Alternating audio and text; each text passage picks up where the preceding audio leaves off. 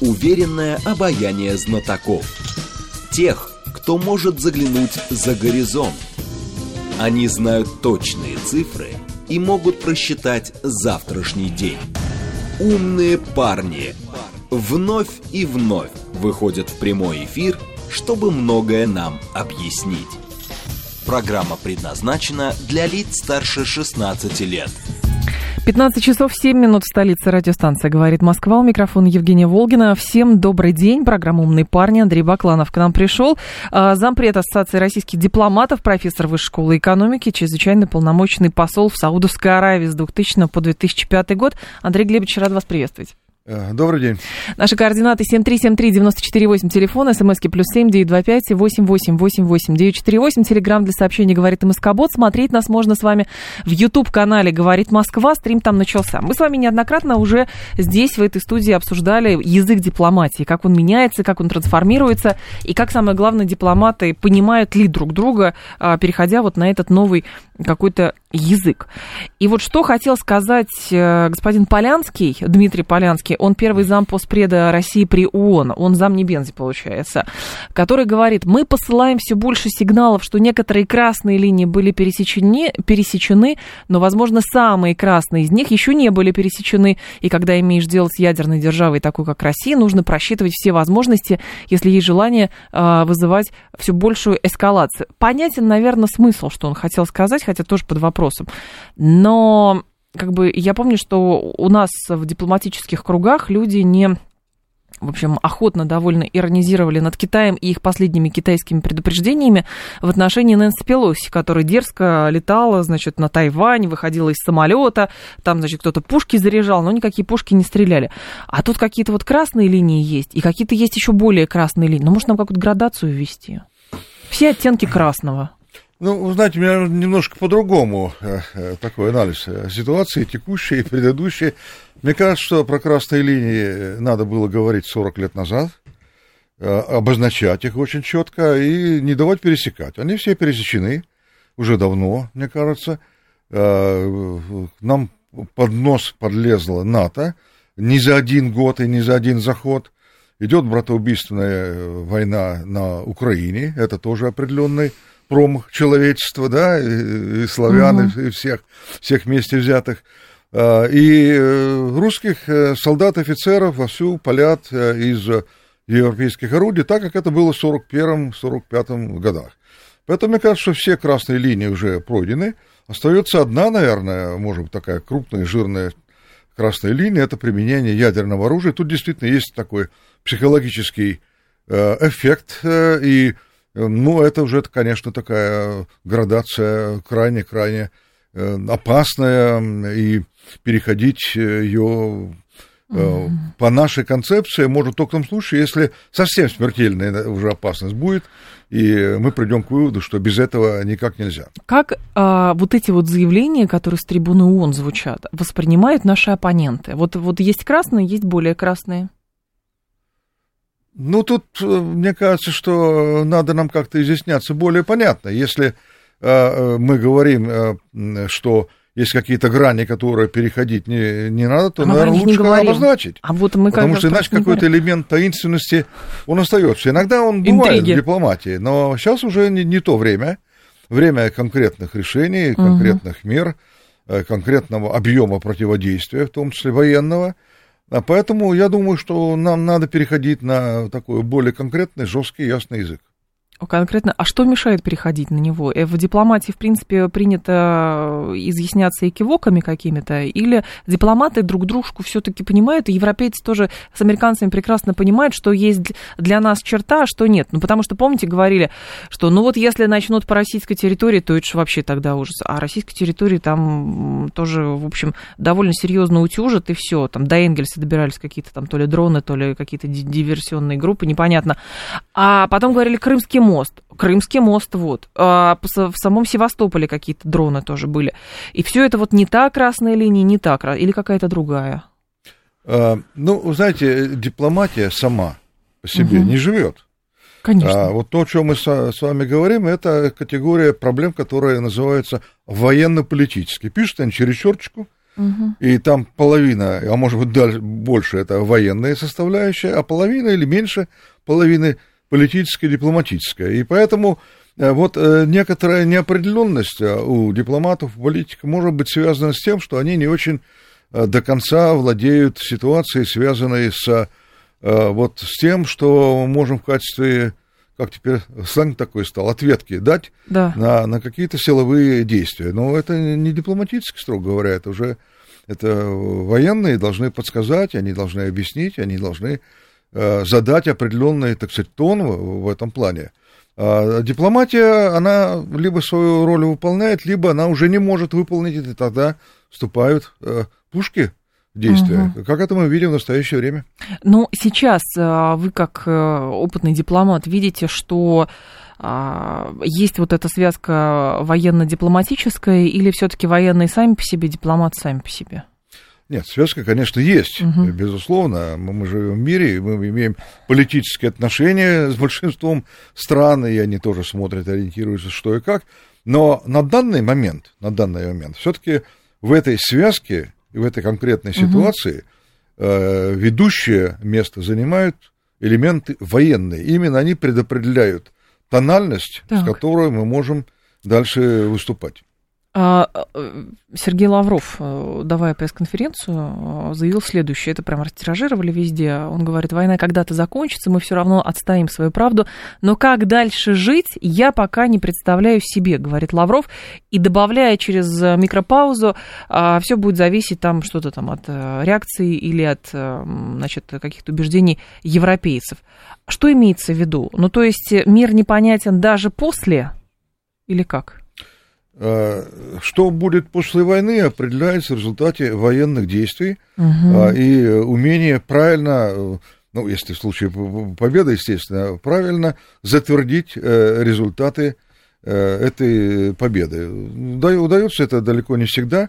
Вот когда Вторая мировая война была, и мы победили, так. А мы только к 1975 году смогли затвердить более или менее территориальные и прочие вот, новые условия, в которых э, мир и мы оказались после войны. То есть на это ушло большое количество лет, усилий. В 1975 году был подписан заключительный акт, который угу. фиксировал нашу победу, территориальный раздел Европы, который э, мы установили с, с, наш, с нашим содействием. Так. И как только мы подписали, вот бывает так, вы знаете, э, с этого момента примерно и началось э, вот движение в обратную сторону, усиление такого внутреннего реваншизма в тех странах, которые были под влиянием фашистов, усиление бендеровских э, элементов э, на Украине, в чем, конечно, мы сами были виноваты, потому что не надо было из тюрем выпускать.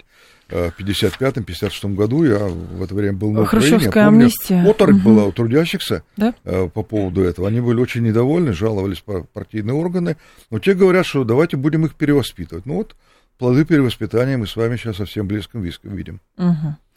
А что вы видите сейчас в базе в качестве задач э, у дипломатии мировой, в принципе? Потому что, ну, скажем так, мы понимаем, что старый мир полностью разрушен, и дипломатия поворачивается совершенно у нее там другие задачи. Или все-таки дипломаты глубоко в глубине души и руководство дипломатического ведомства, наверное, понимает, что рано или поздно все это закончится, но полностью изолироваться друг от друга не получится.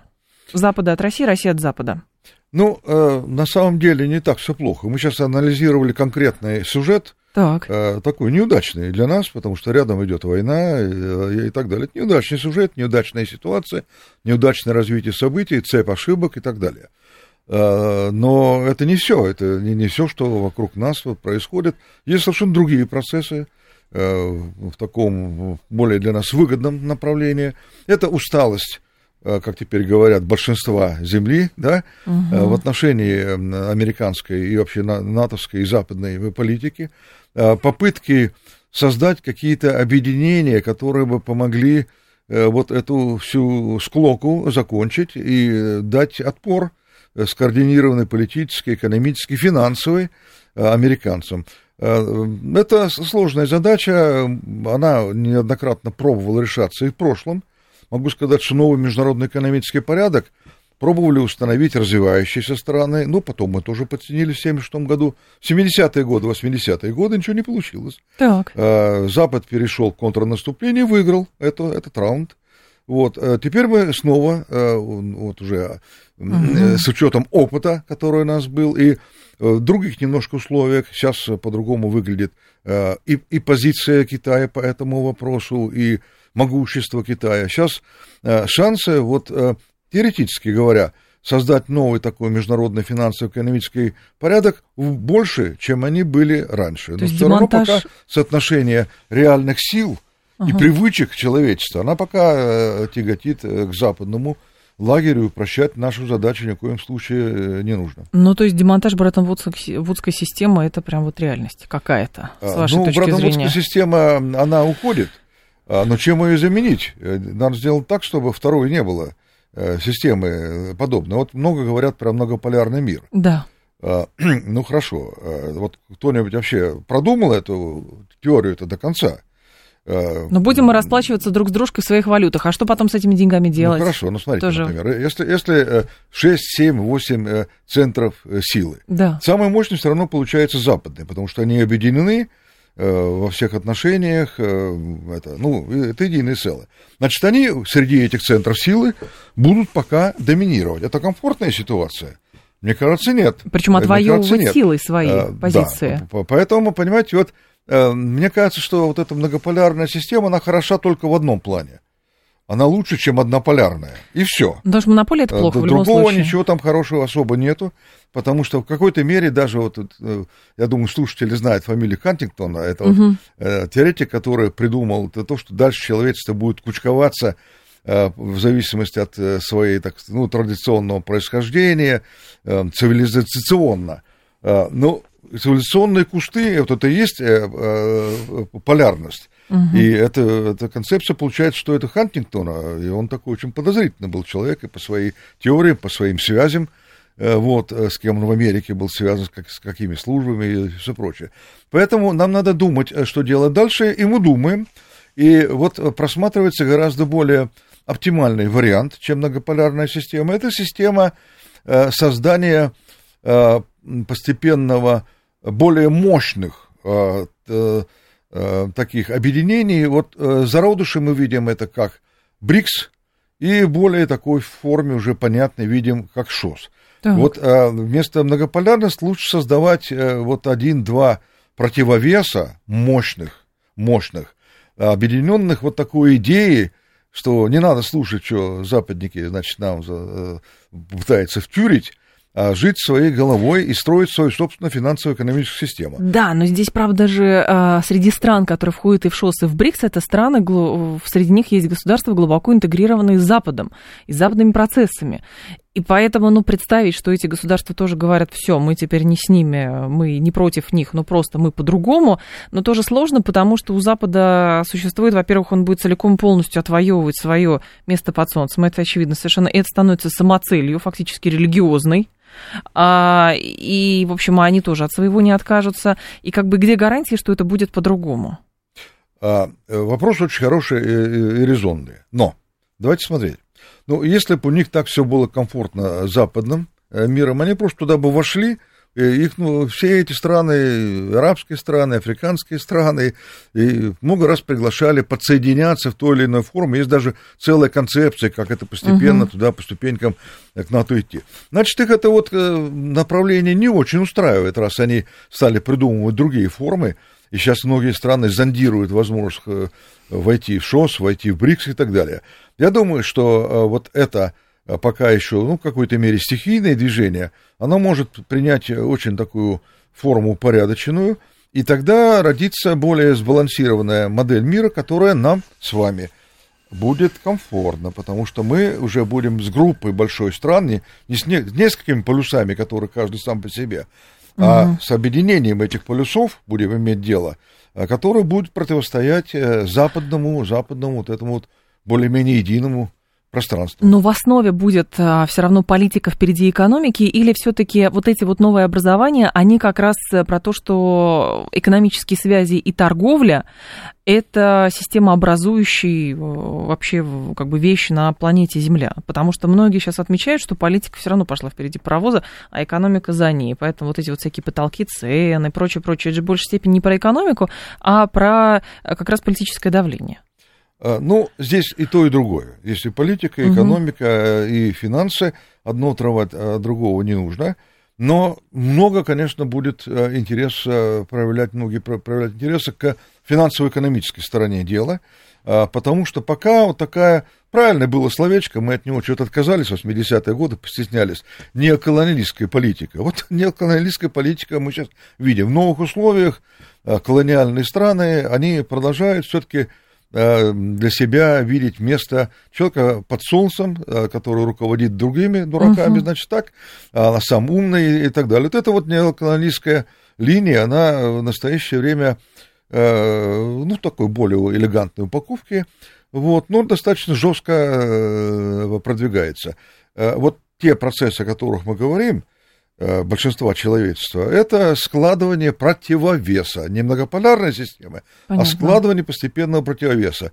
Ну, как, вы резонно сами в своем вопросе сформулировали, это не единовременный процесс, очень сложный, и все смотрят, у кого как получается, и сейчас смотрят, как у нас будет получаться кто на посмелее, Украине. Кто посмелее, ну, понимаете, очень все ценят успех и успешных людей, и успешные страны. И так уж мир устроен, что подсоединяются в большей мере к тем, угу. а, за кем чувствуют силу и растущий потенциал. Но вы согласны с утверждением, что мы сейчас вступили действительно в более подходящую, привычную, точнее, для человечества э, эпоху, это постоянное противостояние, какие-то войны локальные, масштабные и так далее, потому что многие отмечали, что для северного полушария, в принципе, были 60 лет, скорее исключением из правил, когда никто ни с кем не воевал, и вроде бы все про экономику, и думали, что так и будет. Ну, э, да, пожалуй, вот такого длительного периода приостановки как, силовых методов угу. между собой – военных методов. Э, это действительно было. Впервые мы обратили внимание, когда 40-летие было э, победы над, над Германией, что уже 40 лет мы живем в Европе более-менее да. еще, еще спокойно. Ну, видите как, э, человечество все-таки, оно очень неустойчивое в морально-этическом плане, очень большую роль играют те силы, которые любят покомандовать, поограблять малость, и Э, их э, пока порыв не удается нам э, успокоить никак. А за счет чего удалось а, этот порыв а, остановить тогда, когда сформировался тот мир, в котором мы жили там более 50 лет? Потому что ну, мы же понимаем, что международные отношения и вот все международное право это просто как бы ну свод правил, на которые все согласны, так или иначе, в большей или меньшей степени, потому что это всех устраивало. Но в какой-то момент это перестало всех устраивать, и все противоречия все равно вылезли наружу и что поспособствует тому, чтобы люди снова а, смогли договориться между собой? Ну, смотрите, э, вот опыт э, этих 70 э, лет. Да, 70, хорошо. Он заключается в том, что вот это понятие военное поколение, оно очень емкое и правильное. Военное поколение не хотело второй раз воевать, она понимала, что Видела смерть надо что-то делать угу. для того, чтобы это не было, умела договариваться, умела не переходить какие-то грани и так далее. Когда э, оно стало уходить, э, позиции этих людей, здравомыслящих, закаленных в войне, э, вот, э, ослабели, то стали брать э, вверх другие силы. Помимо этого произошел одновременный, э, это со временем будут историки нарассмысливать, Э, реванш. Реванш. Да. Ну, посмотрите, ведь э, э, что произошло? Реваншистские силы, вот эти фашистские силы, неофашистские силы, карабационистские силы. Вот наши памятники бьют кто? Это бьют внуки коллаборационистов, потому что им хочется, чтобы их дедушка там или прадедушка это были герои, а не наоборот. Осужденные, и теперь они все, э, культ личности оказывается жертвами и так далее. Кого за дело осудили в 40-е годы? Ну, какие, uh-huh. какие причем тут культ личности? Понимаете, но они умело как-то, и у нас, в нашей стране тоже, они умело вывертывались, так же, как вот эти бендеровцы. Ведь кто-то же доложил в 55 году необходимость их освобождения из тюрем досрочно за, за 10, 12, 15 ну, может, это была лет. личная инициатива Хрущева. Ну, понимаете, вот мне не нравится, когда на кого-то начинают спихивать. Угу. То на Горбачева спихивает. Немцы спихивают, что во всем виноват Гитлер. Как будто бы он стоял и строчил из пулемета, значит, Сам. 27 миллионов человек. Нет, так не бывает. Так не бывает. Э, бывает все-таки группа определенных людей, э, которая имеет преступные такие наклонности, которая должна нести ответственность. Ни один, ни два человека. Это, угу. это явление, а кого они выставляют в первые ряды, это уже другой вопрос. Ну, как выражающие наиболее адекватно их мнение. Но так не бывает, чтобы человек, он э, повел куда-то, в страну, куда, куда он хочет. А если его не, не будет у него поддержки многочисленной, ничего не получится. Здесь у фашистующих элементов, неофашистов, у коллаборационистов была большая, значимая поддержка. А, и только вот мы э, своей мощью, прежде всего Советский Союз, смогли угу. со всей этой мерзостью справиться. Но они, видите, они хотят сдаваться, и э, они перешли в контрнаступление.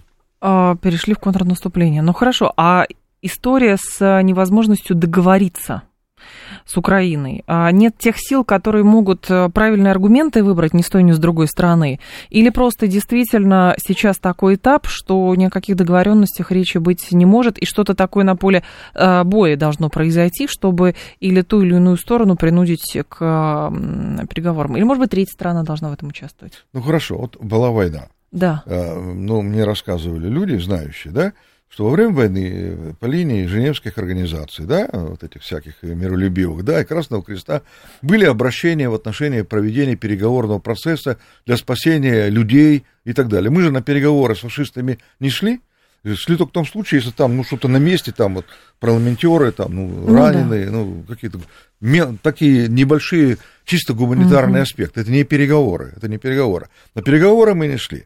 Поэтому вот как сейчас в этой ситуации, если мы характеризуем режим как фашистский, да, или полуфашистский, или неофашистский, да? До конца ли а, мы так характеризуем, тоже большой вопрос. Ну, ну, характеризуем, характеризуем, что да, вы пришли, бендеровцы, а бендеровцы, кто мы характеризуем как неофашистские элементы, ну и, и как с ними э, договариваться. Угу. Мы в 40-е годы с ними договаривались, не получалось. Но мы и нефть не гнали через их территорию, mm? согласитесь. Ни нефть, ни газ, ни аммиак мы не гнали через их территорию. Это тоже вводит дополнительные какие-то, в общем, а, аспекты в а, а, Пардон, текущее... мы говорим о принципиальной сейчас вопросе. Хорошо. С этими людьми можно договариваться или с этими людьми договариваться нельзя?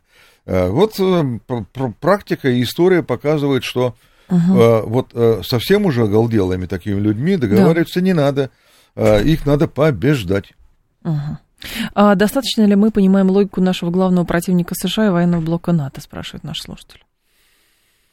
Ну, если бы мы э, до конца понимали бы вовремя, наверное, бы э, вот, Раньше бы приняли решение, вовремя да? принимать какие-то меры для того, чтобы они э, не подползали э, угу. путем неоднократного расширения к нам. Значит, вот у нас как-то не совсем это было отработано. А, в принципе, настоящий политик и настоящий дипломат, у него одно из главных качеств – это дар предвидения. Каждый не может этим обладать. Поэтому должны быть не каждые, а талантливые люди, которые умеют предвидеть, а меньше будет ошибок. Андрей Бакланов с нами, зампред Ассоциации российских дипломатов, профессор Высшей школы экономики. Новости продолжим. Уверенное обаяние знатоков. Тех, кто может заглянуть за горизонт. Они знают точные цифры и могут просчитать завтрашний день.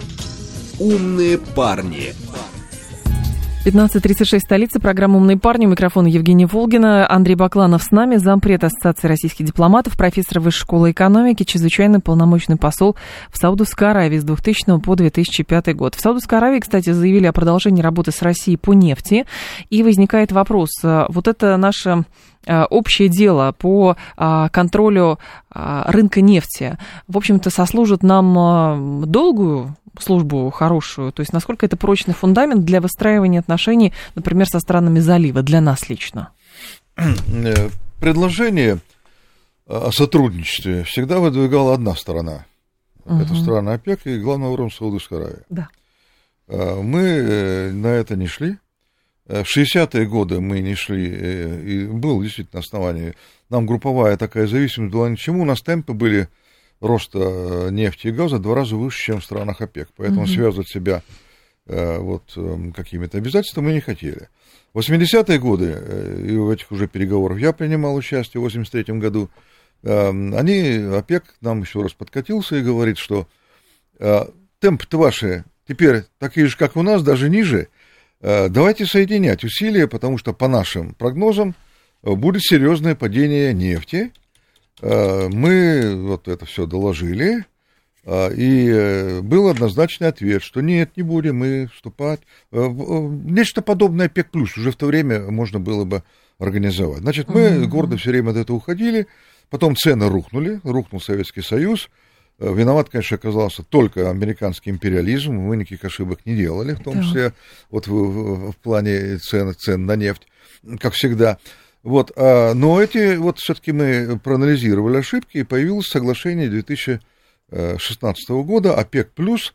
Э, оно не безгоризненное, оно не безгоризненное. Действительно, пока мы себе ограничим, третьи страны могут куда-то э, проникать на рынке. Но главное, все-таки она дает возможность хотя бы насколько-то дрессировать планку э, цен на энергоносители, чем, собственно говоря, мы последние годы занимаемся очень успешно, угу. э, пополняя э, наш бюджет. Но э, это хорошая новость. Плохая новость заключается в том, что Запад тоже не спит. Э, когда-то был образован ОПЕК, они ответили своей организации э, э, э стран потребителей э, нефти. Пытаясь создать картель потребителей как раз, да, а не да, да, они создали, они, они создали.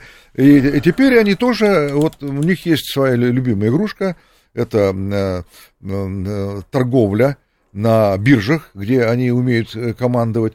Поэтому вот общая ситуация, она все-таки такая неоднозначная, что мы видим и потому что, ну, не на 100% удается нам регулировать цены, ситуация более сложная. Но без ОПЕК+, плюс она была просто катастрофическая в настоящее время, а этого нет. А, наши усилия по тому, чтобы работать в Африке, а, чем они продиктованы? Ну, то есть это от безысходности или действительно мы понимаем, что для нас там а, довольно серьезный потенциал? Ну, во-первых, в Африку все идут, и даже если бы мы э, не имели собственных каких-то оснований, надо было бы задуматься, почему идут другие страны, угу. и не только там э, сталкиваются интересы китайцев, которые 60-х годов туда целенаправленно да. проникали, строили железные дороги и так далее, и Соединенные Штаты Америки, и, и Франция, колониальная держава. Ну, туда уже очень веско идет, например, Турция, Турция, да, Недавно За выпущено, они уже э, наковыряли там столько вещей, что выпущен уже у нас целая монография о проникновении Турции в Африку. Это целая система, система хорошо, успешно и масштабно работающая. Теперь, значит, мы зачем туда идем? Угу. Ну, во-первых, э, ну, конечно, мы лучше других стран обеспечены всякого рода минеральными, минеральным сырьем, но все равно подстраховаться надо. Минеральное сырье на 21 век есть только у нас и в Африке. И нам, во-первых, надо, конечно, может быть, координировать линию, так как вот по нефти попробовать. Вот. А, и второе, мы тоже должны там участвовать вот э, в э, приобретении возможностей получать оттуда, цены, кстати говоря, оттуда очень-очень такие хорошие э, при, при, при добыче, а там недалеко от, от поверхности все залегает, залегает, и э, очень большая, конечно, э, возвратность средств, которые вкладываются э, в Африку. Но в политическом плане, э, что, 50 с лишним государств, это четверть Организации Объединенных Наций, вот мы иногда в одиночестве оказываемся, да, или там почти, ну, а если подключить эти все страны, совсем другая картина будет. Но на это вам сразу скажут, одно дело, как бы здесь речь идет не о количестве, а о качестве голосовавших. Одно дело а, голос США, а, даже если против него будут а, все, там, я не знаю, 30, например, африканских государств, но где эти африканские государства, где США? А, и то, и другое. И то, и другое. А, а, и сила э, такая крупного государства, это большое дело. Угу. И большое количество стран, тоже объединенных каким-то порывом, это тоже. Хотя это инструмент. Да, и, и то, и другое. И другое. Поэтому нам ни от чего не надо отказываться, э, самим растить свой собственный потенциал, угу. чтобы быть сравнимыми по, по всем параметрам с империалистами, да. И второе, иметь большое количество друзей. И здесь у нас, э, ну, надо посмотреть, как это нам раньше удавалось, потому что у нас, скажем, общество дружбы работали лучше, чем сейчас. У нас очень мощно работала, например, такая общественная организация, э, рассчитанная на европейское общественное мнение. Э, это комитет по сотрудничеству с европейскими странами, возглавлял Шитиков, такой многолетний глава одно, угу. одной из палат нашего парламента. Системно было, очень мощно было. Кстати говоря, Жириновский именно вот в этих организациях и начинал свою карьеру, и довольно там, я помню, он хорошо там выглядел, и э, там были толковые очень люди, вот такие люди там работали, они, они работали для того, чтобы завоевывать общественное мнение, у них хорошо получалось. А сейчас, От этого быть... мы отошли. Да, сейчас-то проблема как раз в том, что, как кажется, задача проникновения на ту или иную территорию, условно, будь то Венесуэла, э, ЮАР или какое-то другое государство, прежде всего бизнес-интересы. Можно там скважинку организовать или нельзя? А идеологический аспект, он как будто бы уже у всех а, ушел на второй план. Нет? Э, какой аспект? Идеологический. Идеологический? Да.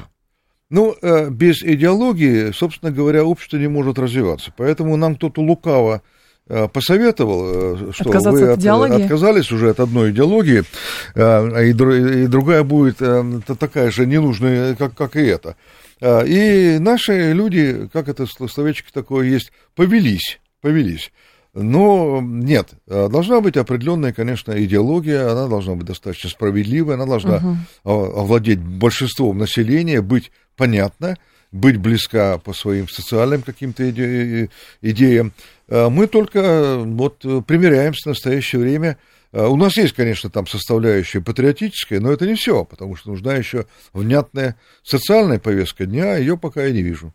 А, в разговоре про Африку я вспомнила как раз, что в, а, середине, в конце прошлого года замминистра иностранных дел господин Богданов очень много, плотно работал в Африке. Там договоренности были, какие-то комментарии, очень, очень много всего. И в основном это было все связано с продовольственной безопасностью. Мы тогда, по заявлению Владимира Путина, э, говорили, что готов бесплатно поставлять зерно, чтобы а, обеспечить продовольственную безопасность, чтобы люди не голодали. И тогда возникает вопрос, а, во-первых, почему бесплатно, а во-вторых, зачем нам тогда зерновая сделка, если мы изначально с государствами Африки в двустороннем формате договариваемся о том, что Российская Федерация будет выполнять свои обязательства по снабжению того или иного государства. Э, вот эти все варианты с бесплатными и прочим, это вынужденные варианты, да?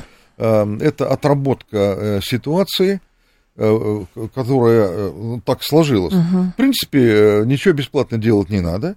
Это у нас советский период. У нас было два принципа внешней политики. Мирное существование, а второй был не очень понятный для большинства даже у нас населения, пролетарский интернационализм, по которому мы должны были действительно бесплатно что-то кому-то давать. Он себя не очень оправдал, какой-то благодарности мы мало. Вообще благодарность вот, в финансах, она не просматривается. Скажем, мы в течение 30 лет Э, трудящиеся не знали, ни нашей страны, э, вообще, мы за полцены продавали энергоносители странам Восточной Европы. Сейчас э, об этом только помнят какие-то специалисты, горстка, никто об этом не знает. И я не вижу никакой благодарности ни от Польши, ни от Чехии, ни от Словакии за то, что мы подкармливали в течение 30 лет их экономическое развитие, социальную такую веселость и все прочее.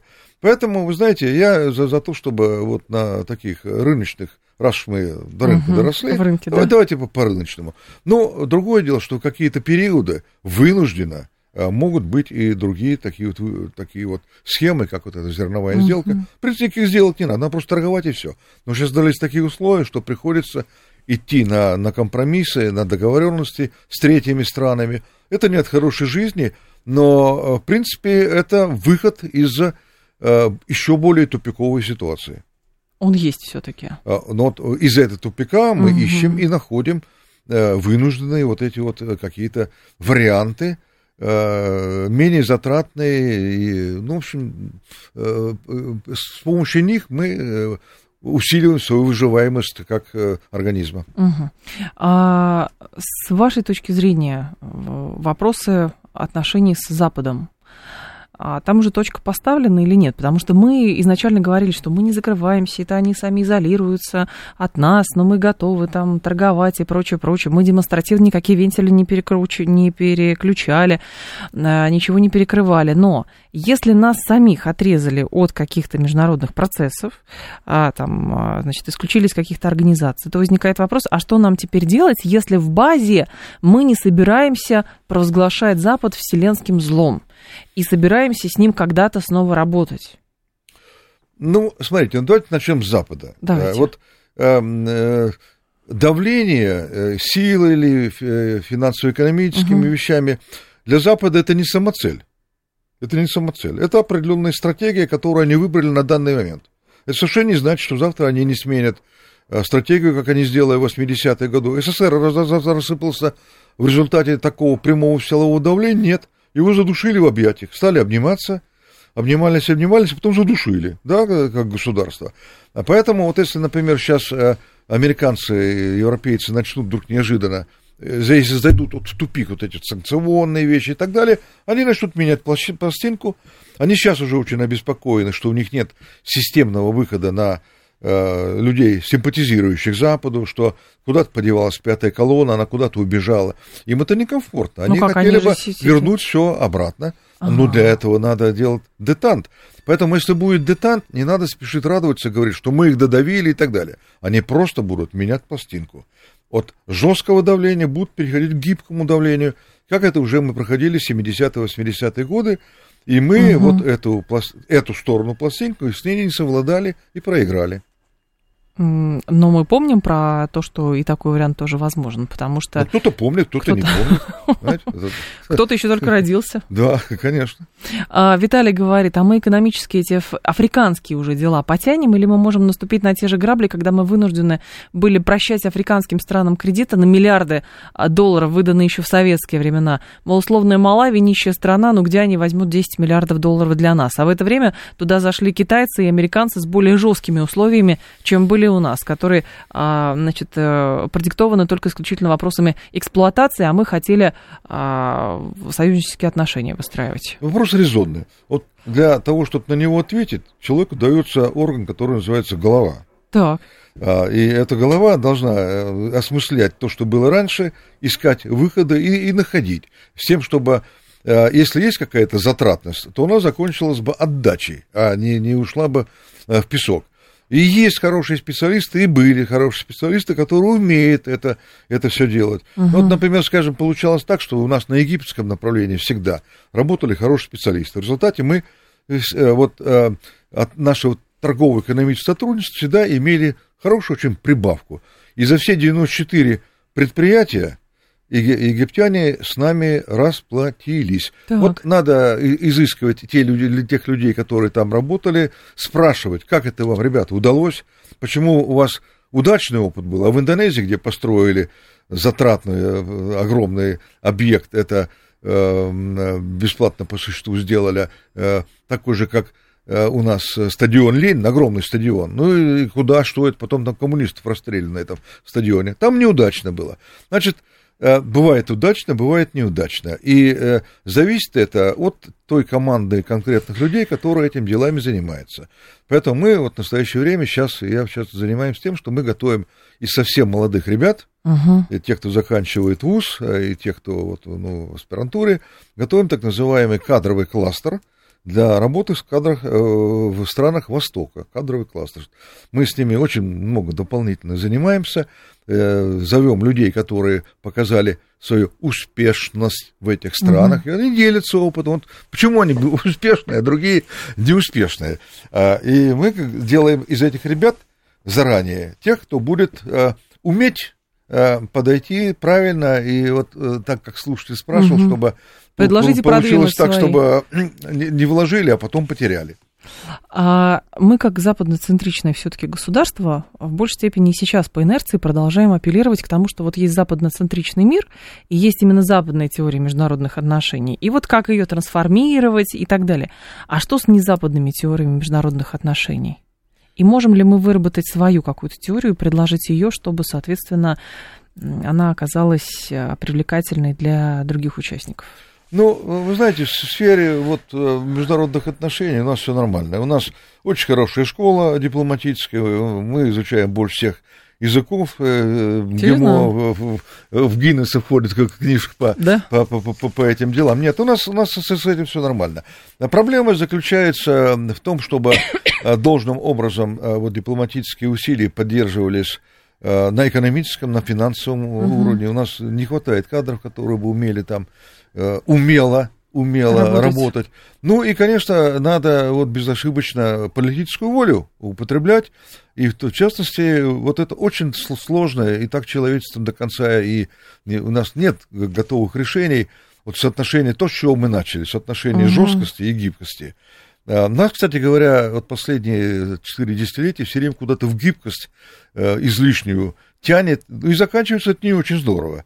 Э, Кажется, иногда, да, иногда надо показывать мускулы, иногда показывать, что на пятки наступать вредно для угу. здоровья тому, кто это делает. Мы не всегда это делаем. Есть э, мнение некоторых специалистов, что у нас э, идет недооценка отношений с Ираном, и мы почему-то готовы все в одну корзину турецкую складывать. И вот у нас э, Турция там главный, хорошо, тактический сосед, тактический партнер, как угодно, а, но это тоже может быть чревато для нас. Как вы относитесь к такому тезису? Ну, Турция, во-первых, очень такой сложный партнер, э, полезный партнер, потому что сейчас на Турции мы а, а, отрабатываем модель взаимоотношений государств 21 века, mm. когда блоков будет немного, и, может, они вообще исчезнут, а будут такие циничные отношения по интересам. И выгодно, вот в Турции у нас а, по, по некоторым а, направлениям интересы сходятся, по некоторым, ну так, а по некоторым совсем не сходятся, понимаете, там они куда-то стараются проникнуть или ведут себя не очень правильно на севере Сирии. Но вот, вот так устроена жизнь. Сейчас черно-белого мало. Нет, ну, с Ираном, начали мы с Ираном, Ирану мы уделяли последние годы повышенное внимание, очень много занимаемся Ираном. Не все получается, потому что мы довольно разные, это такие страны, разные у нас интересы. И, честно говоря, у меня сложилось впечатление, что вот наши э, банковские, финансовые круги, они, их можно понять, э, когда свои деньги, они, знаете, они, они, они ближе к телу всего, да. Но вот э, некоторая э, такая вот недоговоренность иногда бывала из-за того, что мы не могли воспользоваться до конца той конъюнктурой, э, которая шла нам в руки. То есть мы, надо пошире мы, видеть. А? Пошире надо видеть, пошире. Ну, пошире видеть и посмелее. Но, понимаете, когда частный сектор, э, он э, не любит, не любит рисковать. А вот китайцы, почему они вот, преобладают, скажем, в Африке и так далее? Потому что у них в Африке идет госсектор, и госсектор легче угу. госструктура принимает решение, он легче идет на риск. А без риска в этих вещах крупных выиграть очень трудно. Э, слушатель присылает сообщение. А вам не кажется, что сегодня наблюдается крах международной дипломатии? Ну как крах? Ну, дипломатия, она в любом виде будет существовать. А, а, крах не крах, а то, что дипломатия сникла, сникла. и э, уровень общий дипломатический, он меньше, чем был, например, в 60-е, 70-е годы. Превентивная дипломатия куда-то исчезла, и тогда потом э, очень много э, появилось такого базарного элемента. Слушайте, прав, да, это действительно так. И мы стремимся к тому, чтобы нас эта зараза не, не, не заразила. Но это очень сложно делать, потому что сообщающиеся сосуды. Мы, мы должны переходить на вот такой какой-то, знаете, сленг. Э, дипломат должен нормальным языком говорить, не переходить на Э, такой базарный характер изложения материала э, и, так далее. Да, вот э, элементы такой вот, что ли, ну, солидности, это наша дипломатия должна обязательно сохранить вот при общей, правильно слушатель говорит, общая планка дипломатического искусства, она в мире снизилась из-за того, что огромное количество пришло новых Э, новых э, людей, э, новых акторов. Раньше просто дипломаты были, а сейчас там участвует большое количество совершенно других людей из финансово-экономических структур и так далее. Они тоже выполняют близкую дипломатическую такую функцию, функцию, но делают это по-своему. Андрей Бакланов был с нами, зампред Ассоциации российских дипломатов, профессор Высшей школы экономики, чрезвычайно полномочный посол Саудовской Аравии с 2000 по 2005 год. Спасибо большое, Андрей Глебович, ждем вас снова. Спасибо. Далее у нас рубрика «Провиант», потом Юрий Буткин.